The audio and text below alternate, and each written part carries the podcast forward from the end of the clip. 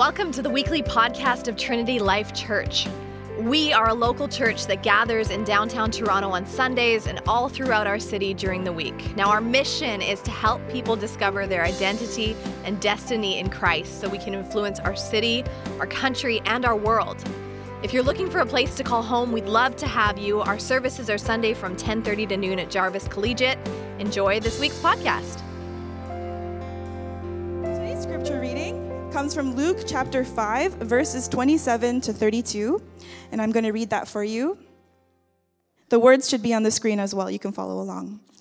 After this, he went out and saw a tax collector named Levi sitting at the tax booth, and he said to him, Follow me and leave everything. Oh, sorry, and leaving everything, he rose and followed him.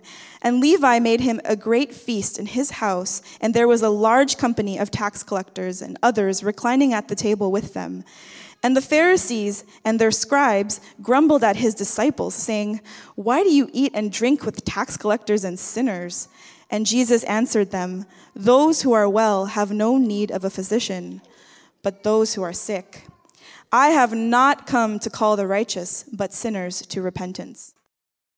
All right, hey guys, I'm Mike, one of the leaders here, and we just finished our relationship series called Friend Zone. And guys, just to remind you, we, the Lord has given us the word influencer to take through the entire year. So uh, we started off with our DNA and Kingdom Disciple Society Church, and we went into influencing through relationships, and then now we're starting a new series today called Welcome Home uh, Meals with Jesus. Here's a series description.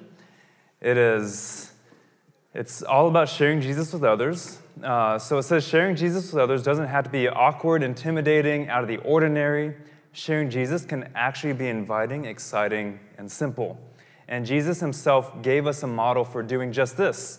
He showed us that we get to welcome healing, welcome forgiveness, welcome abundance, welcome sacrifice, welcome expectation. And what you're able to receive, you're able to give so then we're able to say to others, Welcome home. And you'll see throughout the progression of this series, we'll go through different themes. Today we're talking about welcome healing and what that means in sharing our faith. And in sharing our faith, it's, it's, uh, we're, we're trying to, in this series, reintroduce this notion, reintroduce this concept, because if you looked at studies over the past few years, uh, or a few decades, I should say, us as a church, and the church at large, the church in general, Christians, we have moved from being apathetic about sharing our faith, and this is done through surveys and studies, uh, apathetic about sharing our faith, we've just lacked interest in it, to us thinking, oh, it's just kind of awkward. Like, I don't know if we should, if I, if I want to do this anymore. It's just kind of awkward for me to share our faith. To now, a study just came out recently in the past couple of months where people think, and when I say people, I mean Christians, we think it's, at least half of us, think it's morally wrong to share our faith, to evangelize.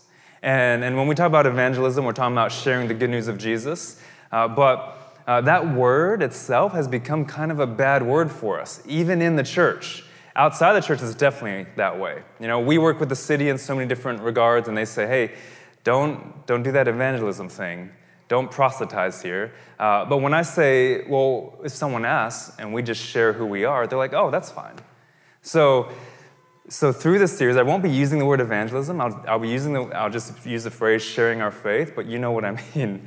Uh, because you see these studies inside the church where we move from apathy to awkwardness to now we think it's morally wrong to even share our faith with others.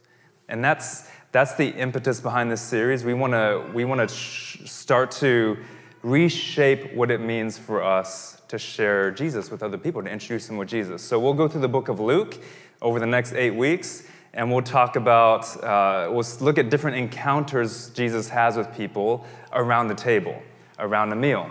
And so we'll go through these different meals and talk about how Jesus just naturally lives his life and introduces people to himself, and we can do the same thing. Uh, so I've had, I've had a lot of injuries in my life, nothing bad, uh, but I feel like as I get older, I have more and more injuries. Some of you guys are smiling because you've been there for some of those injuries. And uh, I, I mean, I've sprained my ankle really badly the past twice in the past year and a half or so. I'm still doing physical therapy to get over, over that. Uh, you guys know just a few weeks ago I was in King Station and someone, someone popped my finger. Uh, it's still healing. Uh, I broke my finger playing football, just like the tip of this here. Uh, I've had a big chunk taken out of my thigh when I was growing up, just like riding my bike. Uh, but my worst injury, uh, and again, nothing like really bad or serious, but my worst injury was when I was 12 years old. I was riding my bike, or I was racing with a friend. My best friend and I, we were riding around the neighborhood and, and we were racing and we had this like course mapped out that we were going on. And, and I was going way too fast and I was trying to turn a corner. And as I was turning the corner, I didn't turn enough and I didn't want to slow down my speed, right, because I wanted to win. So I, I didn't turn enough and I hit the curb, went flying off. Uh, my, my shoulder right here hit a tree, and around the tree, and that was fine actually. You'd think it would have broken my collarbone, but it didn't. Uh, around the tree, there were bricks inlaid around the tree. And one of the bricks, the corner was up, and it sliced my knee open to the kneecap. So, like, I just had a big old piece of knee hanging off. And and yeah, and if you guys if you guys were there for that, you would have said, you need to go see a doctor. You would have said you needed to go get that taken care of. And if and and if I would have said, I mean, I, out of all these injuries, I needed to get something done. And if you were there and, and I would have said, well, no, I'm okay. Like it'll heal on its own. You would have said, no, no, no, no, no. Like you're gonna bleed out. Like you're, I can see your kneecap. Like you're. you get a big chunk of knee hanging off your leg, and your leg is all bloody. And I'm like, no, no, no, it's, it's okay. I'm, I'm fine. Like, time will heal it. You'd say, no, no okay, I think you're, you're either delusional, uh, you're in shock, you're in denial, or you're just plain dumb, right? Because you actually need to go see a doctor. You would say, you should get that cleaned out at the very least. Like, you should get it cleaned out, or else infection might set in. You might have bacteria all up in there, rocks and dirt, I don't know. Uh, brick, maybe there's a piece of brick in there. You'd say, you may need stitches, I, and I had to get a lot of stitches in that knee. You, you may say, hey, maybe you should get some stitches. You should go at least, at least go to the doctor. I mean, we're in Canada, right? It's free. I go, go to the doctor, get it taken care of, get it checked out, and, and maybe even do some physical therapy, right? And all that would be great advice all that, I, I, would give all that advice to, to my daughters, to, to any of you. Uh, and we would all say, yeah, that makes sense. The problem is, we take that advice for physical injuries, but we don't take that advice for spiritual, emotional, and mental injuries. And we, and we would all agree you need to do those things. You got to get it cleaned out, you got to get it stitched up, you got to get that taken care of. You should go see a physician but we stop at the physical. And when it's something emotional, when someone has done something to us, when, when there's a hurt in our soul, when there's a wound in us, mentally, emotionally, spiritually, we're like, ah, it's okay. It'll, it'll heal over time. That's a, that's a common cliche, right? Time heals all wounds, or I don't know, is that how it goes? Yeah. Something like that, right? Um, I was thinking like Cher time after time. You guys, I, I'm too old. You guys, no one, everyone's like, who is Cher? here. Uh, like, and, and, and so for spiritual, emotional, mental things, we have to do that. And we have to do the same thing. And our problem is we don't want to face the hurt. We don't want to face the pain. We don't want to face the suffering. It's like if we do face it, it's actually real and we gave power to someone and, and, and, they're, and they, they did something to us. And so, so we don't want to give that to them, so we just ignore it and we bury it and we hide it and we let the enemy have his way with it, and bitterness, resentment, all those things set in.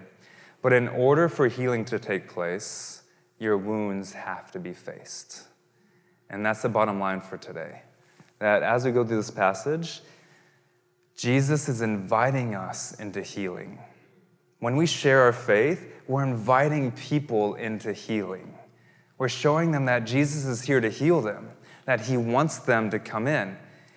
And most people in our world, and even you guys here, us in the church, we're like, ah, we don't, I don't know. We don't need that. We kind of take a step back and I'm like, we're, I'm not sure about that.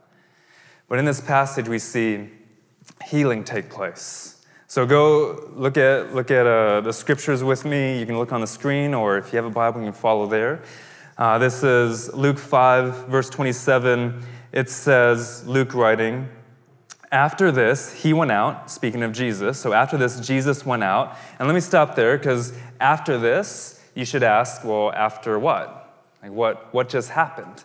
Well, what just happened was Jesus just started his ministry and he's going about the countryside healing a bunch of people. So he goes to, he meets Simon, Simon Peter, and his mother in law is sick. She has a fever, and he heals her. And everyone hears about it. So people flock to Jesus for healing.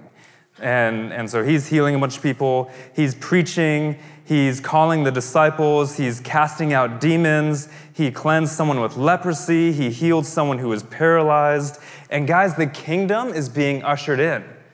Like Jesus is ushering in the kingdom in these moments. But yet people still aren't believing. Like people are coming to him for physical healing, but they're still not believing anything else. And not everybody's coming to him. Why not? Why is that? It's because they don't realize they need healing, or they don't think they do. They think they're well. So he, he goes out and he saw a tax collector named Levi. Levi is also the name of Matthew, the one who wrote the Gospel of Matthew, who is one of Jesus' disciples. So here Luke calls him Levi. So he saw a tax collector named Levi sitting at a tax booth. There's so, tax collectors in, in this day were, were triple threats in a bad way, not like singing, dancing, and acting. Right? Is that what the triple threat is? Singing? The, okay, yeah. This is, who is it? Never, never mind. So, they're in a bad way. Uh, so, tax collectors were one, they worked for the oppressors, they worked for the Roman, the Roman government, and the Roman government was oppressing their nation, their people. And tax collectors had basically sold out and they were considered traitors because of that. Uh, two, they, they stole money from people. So they would go, go to houses, they would say, hey, you need to pay 10%, uh, but then they would add like 15% on that. And they would extort people for money. So they were thieves and they were robbers, and they weren't looked at well. So it's not just bad enough that they were traitors, they actually stole from their own people to get rich off of them. And then three, they had, they had constant or consistent contact with Gentiles. And, and in, in this day, because of the history of Israel, so God hasn't spoken in about 400 years, four to 500 years. And, and you have the close of the Old Testament, you have this period, this intertestamental period, and then Jesus shows up on the scene in Matthew, right? And, and, or in the Gospels. And you, have, and you have the start of Jesus, of the Lord speaking again. But in those years, they were trying to get their nation back. And, and the way they thought to do it was through purity. They thought if we're pure enough, God will come and rescue us. God will come. And so the Pharisees in that time rise up. That's where the Pharisees come from. So when you read the New Testament, it's like, it's like they just assume you know the Pharisees exist, but you can't really find them in the Old Testament. Well, they came into existence in that four to 500 year period. Okay? And the Pharisees were all about purity. And so they took the Mosaic law and, and they took it down from a corporate level, from a national level, and they made it very, very individual because they said if we could do this in our home and we could and everybody could be pure and religious and, and holy and we can make ourselves that way. It was all religion, right? We can make ourselves that way. We're gonna usher in the kingdom of God and He's gonna come and rescue us from oppression. And that's the background here. That's why in Matthew, in the Sermon on the Mount, you hear Jesus say, Oh, you've heard it was said this, but I'm actually telling you this. All that is coming up in this period. And, and so you have here Romans, tax collectors, and, and, and you have this guy, Levi, who uh, cheats his own people, who betrayed his own people by working for the oppressors, and he's in consistent contact with Gentiles, which goes against all the purity that the Pharisees say people should have of Israel. So they're like, these guys, we don't associate with them. They're basically untouchables. Like, we don't want to have anything to do with them. And the tax, tax collector's like, whatever. Like, we're, bank, we're, we're making a lot of money, and we don't, we don't care what you think about us. And so Levi is one of these people. Not a, not a very good person, uh, most people would say in that, in that day and age. So he's sitting at his tax booth. Jesus walks by, and says to him, Follow me. And leaving everything, Levi rose and followed him. And in one moment, Levi, in the same moment that Levi gives up everything, he gains everything. You see that? It says he gave up everything to follow Jesus, and he followed him, and he gains everything. Do you see your faith like that? Do you see that exchange when you chose to follow Jesus? And what is he giving up? I mean, he's, he gave up, he gave up money, he gave up maybe his idols of success, he maybe gave up uh, his job, he gave up sin, he gave up, he's, he's giving up a lifestyle, maybe he's giving up his livelihood. He's, he's giving up a lot of things to follow Jesus, and he just does it because Jesus says, Follow me. And he gets up and he follows him. And, and here, he, he has this exchange where, where he gets everything, and we're going to see this in verse, in verse 29, how much joy and excitement he has. But he just leaves that booth and, and walks away from that lifestyle. Now, Jesus didn't tell him to do that. Okay, just to be clear, Jesus didn't tell him give up your job, give up your livelihood. Jesus isn't telling you that today. Don't, don't like mis, mishear me. Actually, two chapters before this, two or three chapters before this, John the Baptist is baptizing all these people. People are repenting, coming to the Lord, and there's a group of tax collectors that come to him and say, Hey, what should we do now? Should we give up our jobs? Should we leave? And he's like, No, no, no, don't, you don't have to give up your livelihood necessarily. He says, Just stop cheating people. just stop sinning in your job. Like, just, you can stay your job, just stop sinning in it. And, and he has soldiers come up to him and say, Hey, what should we do? Should we leave? And he's like, No, no, no. Just, just stop bullying people. And, and so Jesus isn't necessarily telling Levi to leave everything, but he sees the immense value in doing that, in making that exchange. So he does that. And in verse 29, it says, Levi made him a great feast. And he does it in his house, and there's a large company of tax collectors and others reclining at table with them.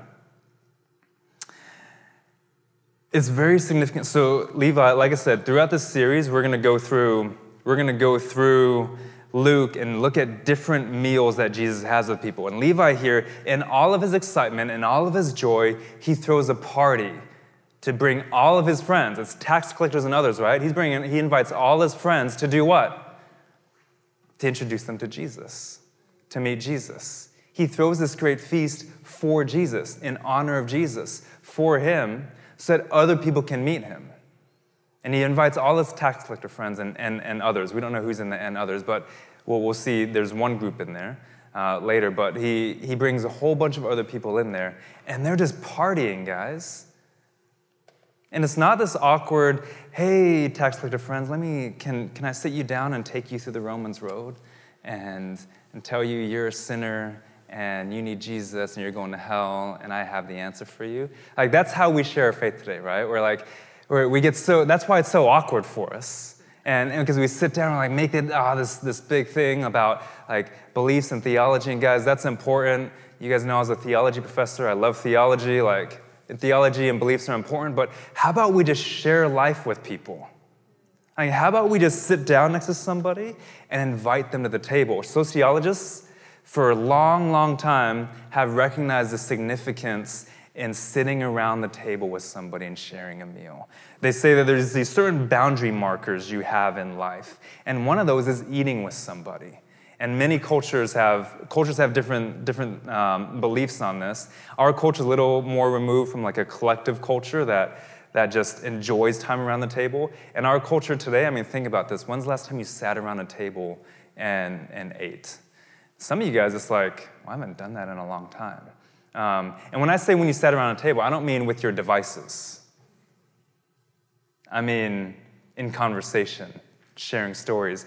Uh, we make it a habit in our family to sit around our dinner table and, and uh, almost every night, almost every day we do this. And, and we sit down and we enjoy each other's presence. We celebrate Jesus. We talk about our days, we swap stories, and even when our girls are really young, we could sit around that table for an hour or two hours and just do that.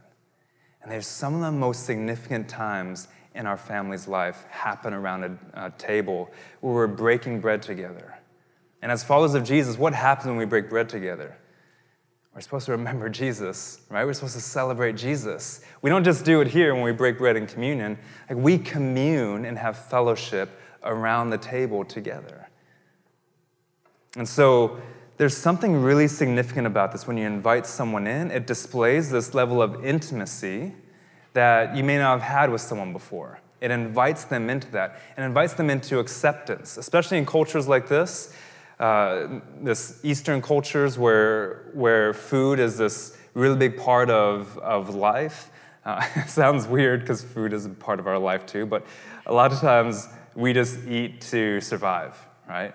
Um, but there it's like they're celebrating their parties and, and, and it conveys this level of acceptance you have with somebody. So that's what's happening here. Tax collector friends, Jesus, others, they're all meeting around this table, and Levi's like, hey, let me tell you about this guy. And they're reclining at the table with them. And verse 30, enter the Pharisees. So the Pharisees and the scribes grumbled at his disciples, at Jesus' disciples. And just to note, this doesn't really have any significance for us at this point, but this is the first time in the, in the book of Luke that Jesus' disciples are called the disciples. So I just think that's, that's kind of cool. Uh, but that's, that's here. So the scribes and Pharisees are grumbling at his disciples, saying, Why? Why do you do this? Why do you eat and drink with tax collectors and sinners? Now, guys, the Pharisees here didn't have a problem with eating and drinking. Their problem, with, the problem was with who was invited to eat and drink, who was invited to the party. They loved the party, they wanted to have a feast. But they didn't want those people at the feasts. And you see here a change in language. It goes from Luke saying he invited tax collectors and others to the Pharisees using language saying, Why do you drink with tax collectors and sinners? And so they have this righteous indignation towards those that have been invited to the table because they say they're not pure enough. They're not holy enough to be, to be here.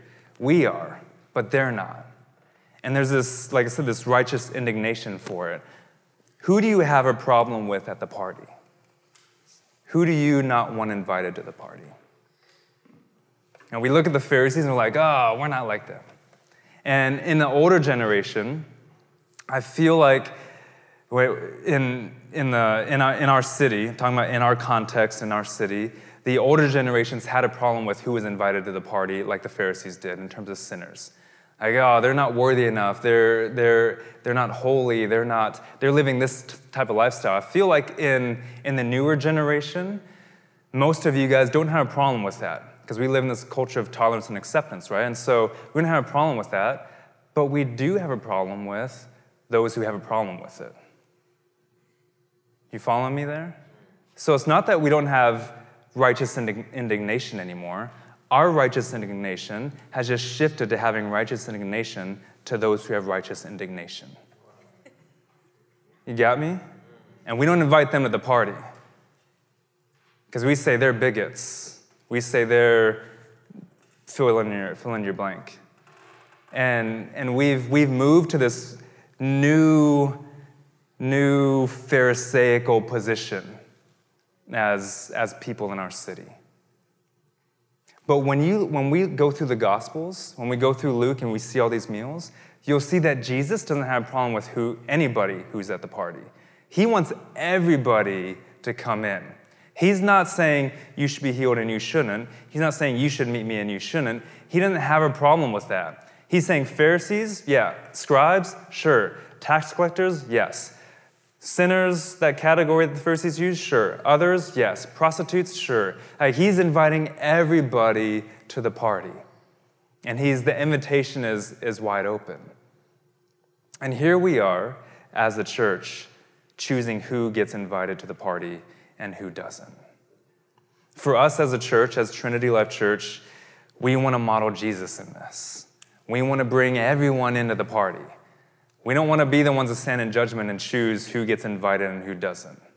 Right? That's why we're here. It's why we're in St. Jamestown. I mean, look around us, guys.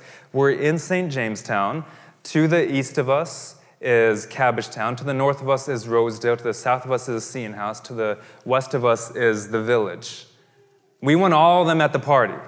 And all those neighborhoods are completely different and distinct than this one. And we want to invite everybody to the party.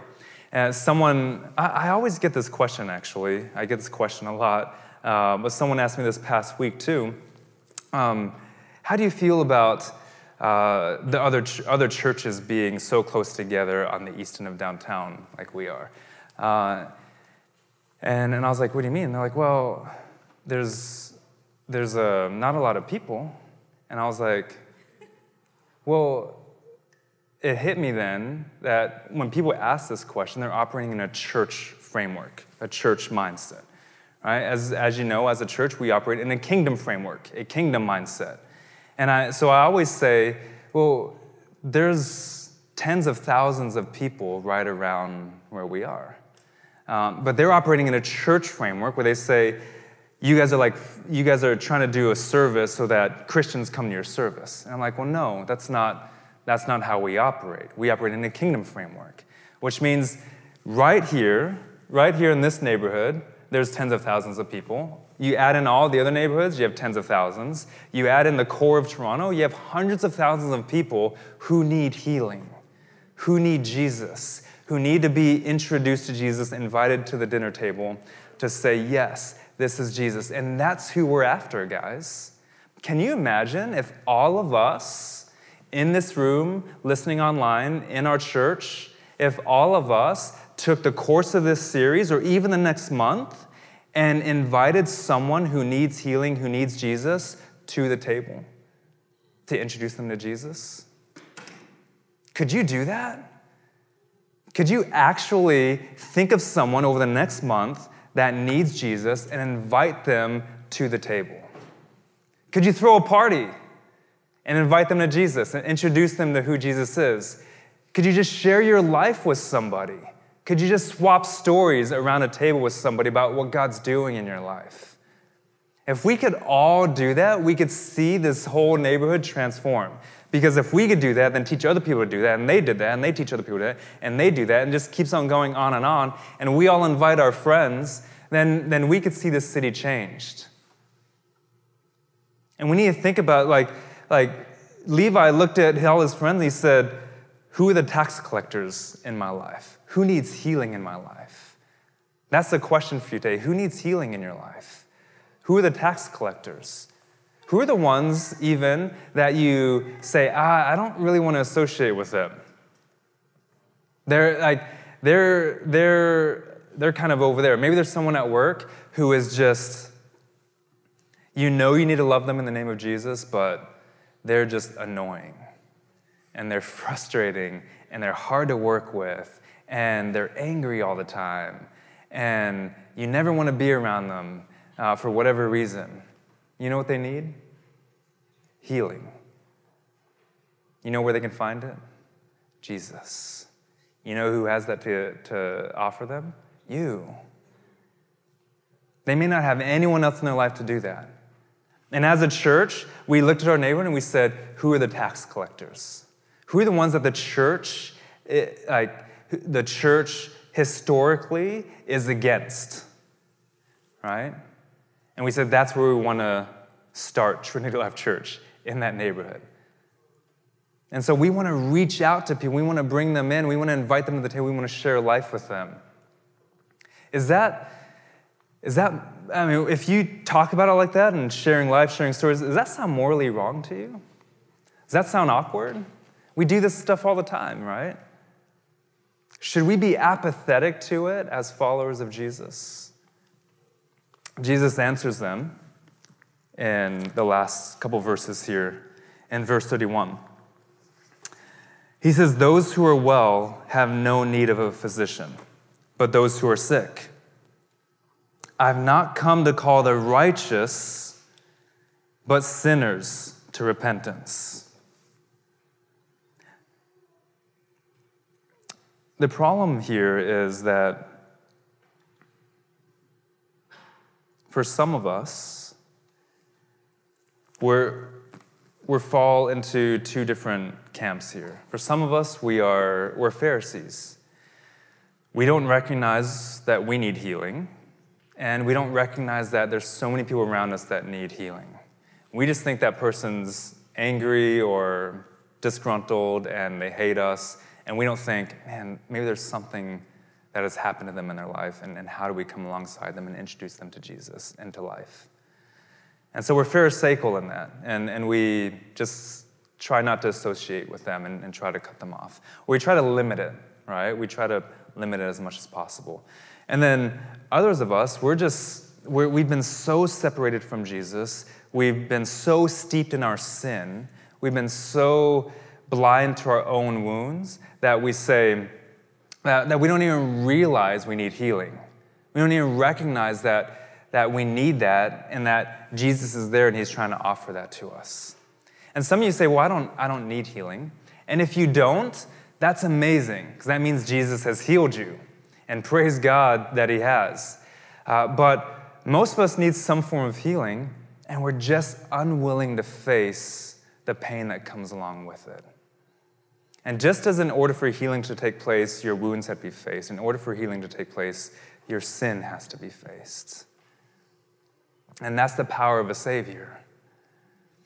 When, when this accident happened with my knee, I, I remember telling people that, uh, well, I immediately blamed the bike. And I was like, I was like, yeah, the brakes didn't work. You know, the brakes because they fail on bikes all the time. and so they didn't work. Or, or I remember saying, oh, well, I, I tried to turn it, but the bike wouldn't turn. And I, and I was like blaming the bike. And we do that. We, we, we tend to project blame on other things. This is, this is the original sin, right? Or one of the original sins is part of that package is when Adam eats of the fruit, he and God says, "Where are you? What happened?" He says, "This woman you gave me," and he blames he blames Eve, and she says, "It's the serpent," and she blames the serpent. So there's all this blaming going on, and I was doing the same thing. I was like, "It's the bike," when I was the one in control of it. Right? It's not that hard to ride a bike. Uh, I mean, no one came and took control of the wheel. Uh, I was the one controlling it, and we do that, guys.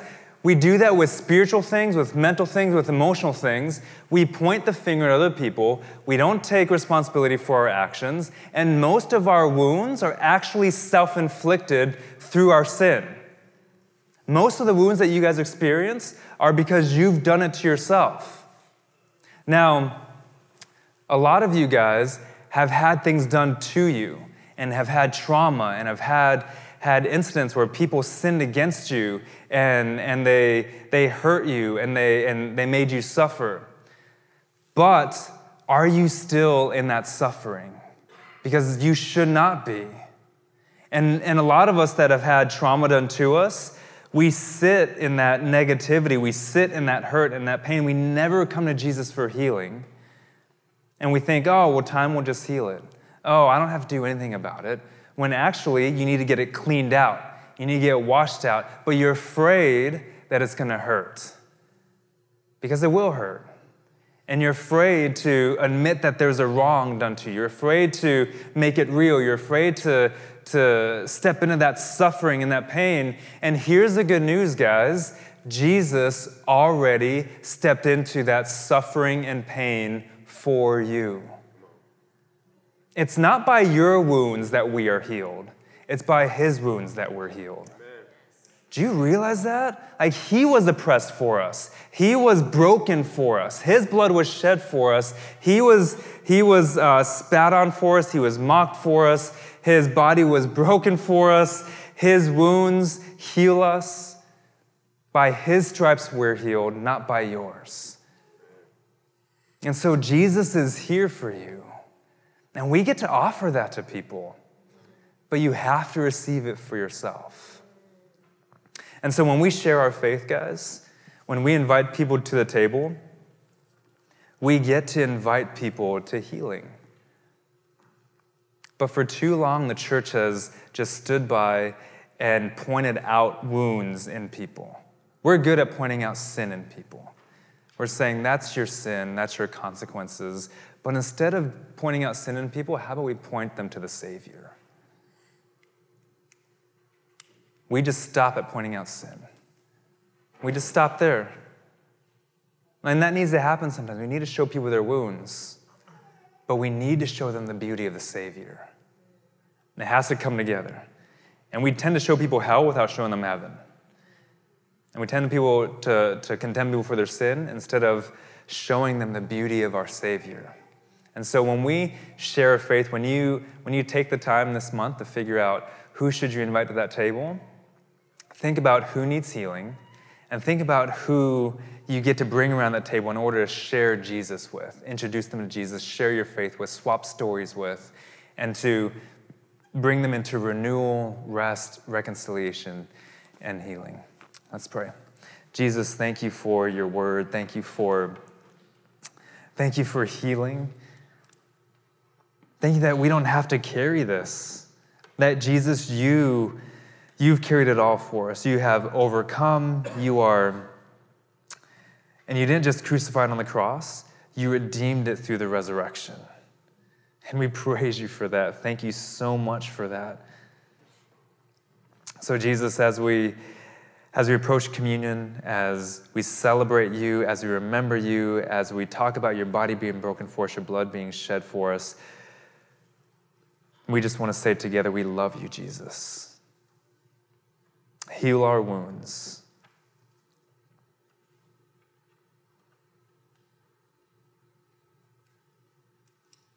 Make us more like you. We ask this in your name. Amen.